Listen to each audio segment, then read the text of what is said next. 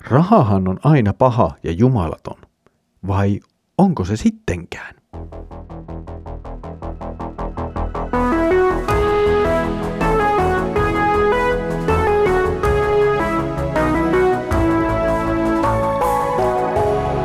Kirjoitusten pauloissa. Tervetuloa taas mukaan Kirjoitusten pauloissa Raamattu-podcastin ääreen.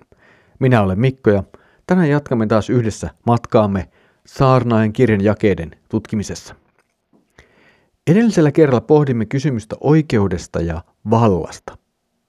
Tänään käsittelemme siihen liittyvää teemaa, eli rahaa ja rikkautta. Luemme nyt saarnaajan kirjan viidennen luvun jakeet yhdeksästä 19. Joka rakastaa rahaa, ei saa sitä kyllin, eikä se, joka rakastaa rikkautta, saa voittoa tarpeekseen. Tämäkin on turhuutta. Kun omaisuus karttuu, karttuvat sen syöjätkin. Mitä iloa siitä on omistajalleen, paitsi että saa nähdä sen kuluvan.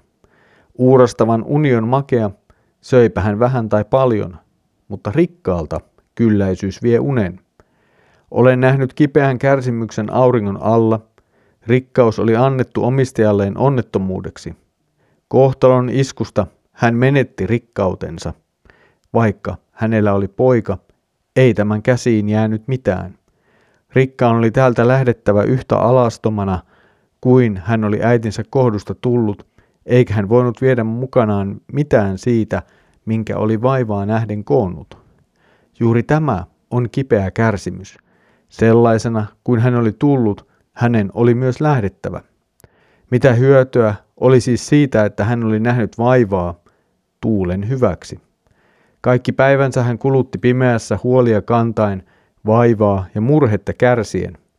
Niinpä olenkin havainnut, että on oikein ja paikallaan syödä ja juoda ja nauttia elämästä kaiken sen vaivan keskellä, jota ihminen näkee vähinen Jumalan antamina elinpäivinään auringon alla. Sellainen on hänen osansa. Jumalan lahja on sekin, että hän antaa rikkautta ja omaisuutta ja sallii ihmisen käyttää sitä ja saada siitä osansa ja iloita kaiken vaivan näön keskellä. Kun Jumala täyttää mielen iloa tuottavilla askereilla, ei ihminen ehdi ajatella päiviensä kulumista. Salomo oli itse suunnattoman rikas mies. Hän oli elämänsä aikana nähnyt rikkauden ja kaiken sen tu- mukanaan tuoman. Mutta mihin hän oli nyt päätynyt? Näyttää siltä, että kaikesta rikkaudestaan huolimatta Salomo oli ajautunut vanhukseksi, jolla ei ollut oikeastaan mitään, paitsi toki ulkoisesti paljon omaisuutta. Jo aikaisemmin saarnaaja on todennut, että varsinainen ilo ja täyttymys tulee sekä itse työnteosta että sen tajuamisesta, että tämä kaikki lopulta tulee lahjana Jumalalta itsestään. Rahan ja omaisuuden rakastaminen vie ajatukset ei siihen, että ne ovat lopulta lahjaa Jumalalta, vaan tekevät itsestään ihmiselle palvonnan ja tavoittelun kohteen. Ja tämän ihminen kyllä luonnostaa, tuntee ja lähtee siihen mukaan. Hyvin tätä kommentoi kuudennen vuosisadan kirkkoisa Gregorius Suuri sanoessaan, kun he aikovat lisätä rahaa, Antakaa heidän kuulla, mitä kirjoitetaan. Himoitsevaa ihmistä ei täytetä rahalla, ja joka rakastaa rikkautta, ei saa siitä hedelmää. Sillä hän tosiaankin saisi niittää niistä hedelmää, jos hän ei rakastaisi niitä, vaan aikoisi hajoittaa ne hyvin. Mutta se, joka rakkaudessaan niihin säilyttää ne, jättää ne varmasti tänne ilman hedelmää. Kun ne palaavat halusta tulla kerralla täytetyksi kaikenlaisella rikkaudella – Kuulkoot he, mitä kirjoitettu on. Joka kiirehtii rikastumaan, ei ole viaton. Sillä totisesti se, joka lähtee kartuttamaan rikkauksia, on huolimaton synnin välttämisessä.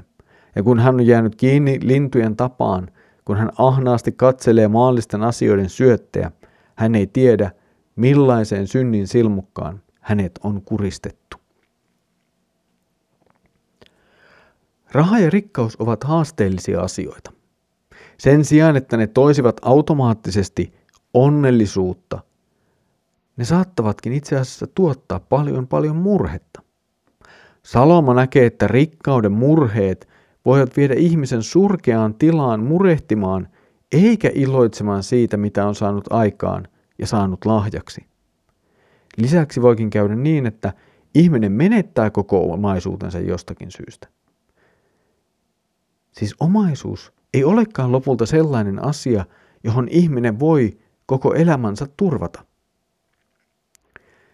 Ja sitten tulee vielä täydellinen tasoittaja. Ja se on kuolema. Kuoleman edessä on ihan sama, onko ihminen rikas vai onko hän köyhä. Kuoleman yli ei kukaan vie omaisuuttaan tai köyhyyttään. Tuota rajaa ei ylitä maallinen rikkaus tai sen puute. Ja mikä nyt on se johtopäätös, joka tästä on sitten tehtävä? Salomo antaa meille kaksi vaihtoehtoa. Voi jäädä murehtimaan ja voivottelemaan. Voi siis jäädä oman elämänsä vangiksi. Ehkä rikkaudet lisääntyvät, ehkä elämä helpottuu, mutta kuolema odottaa nurkan takana. Ja siihen ei ole vastausta. Toinen vaihtoehto on vaihtaa näkökulmaa ja ottaa Jumala mukaan yhtälöön. Nyt tilanne muuttuu. Siitä tulee paljon paljon valoisampi. On oikein nauttia työnsä hedelmistä. On oikein olla kiitollinen Jumalan antamasta omaisuudesta. Ja lopulta pieni ihminen puuhastelee maan päällä omiaan, mutta Jumala itse huolehtii sitten näistä suuremmista asioista. Menemme siis tässä vaihtoehdossa ja näissä sanoissa kohti uskoa ja luottamusta Jumalaan.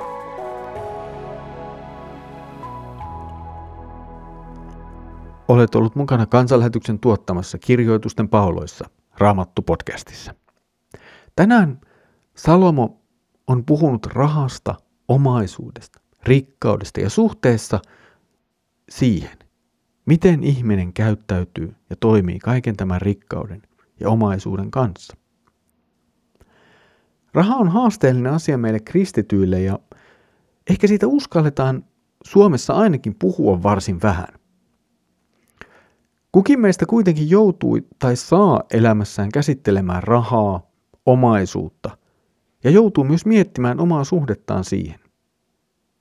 Raamattu antaa meille tähän oikeastaan kaksi hyvää periaatetta tai näkökulmaa. Toisaalta Paavali varoittaa ensimmäisen Timoteuskirjeen kuudennessa luvussa rahan himosta. Siinä on kysymys viime kädessä ensimmäisen käskyn rikkomisesta, siis rahan asettamisesta Jumalan tilalle. Rahasta ei siis saa tulla meille sellainen päämäärä tai asia, joka nousee Jumalan edelle tai vie meidät rikkomaan Jumalan sanaa vastaan. Täinen näkökulma on sitten se, minkä näemme esimerkiksi tänään Salomon sanoissa. Voimme huomioida, että työmme tulokset antavat meille rikkoutta, ja se ei ole mikään huono tai väärä asia. Päinvastoin. Saamme nauttia ja ottaa vastaan työmme tulokset ja olla niistä iloisia ja kiittää niistä. Ja näin samalla saamme huomata, että kaikki se, mitä meillä lopulta on, tulee lahjana Jumalalta.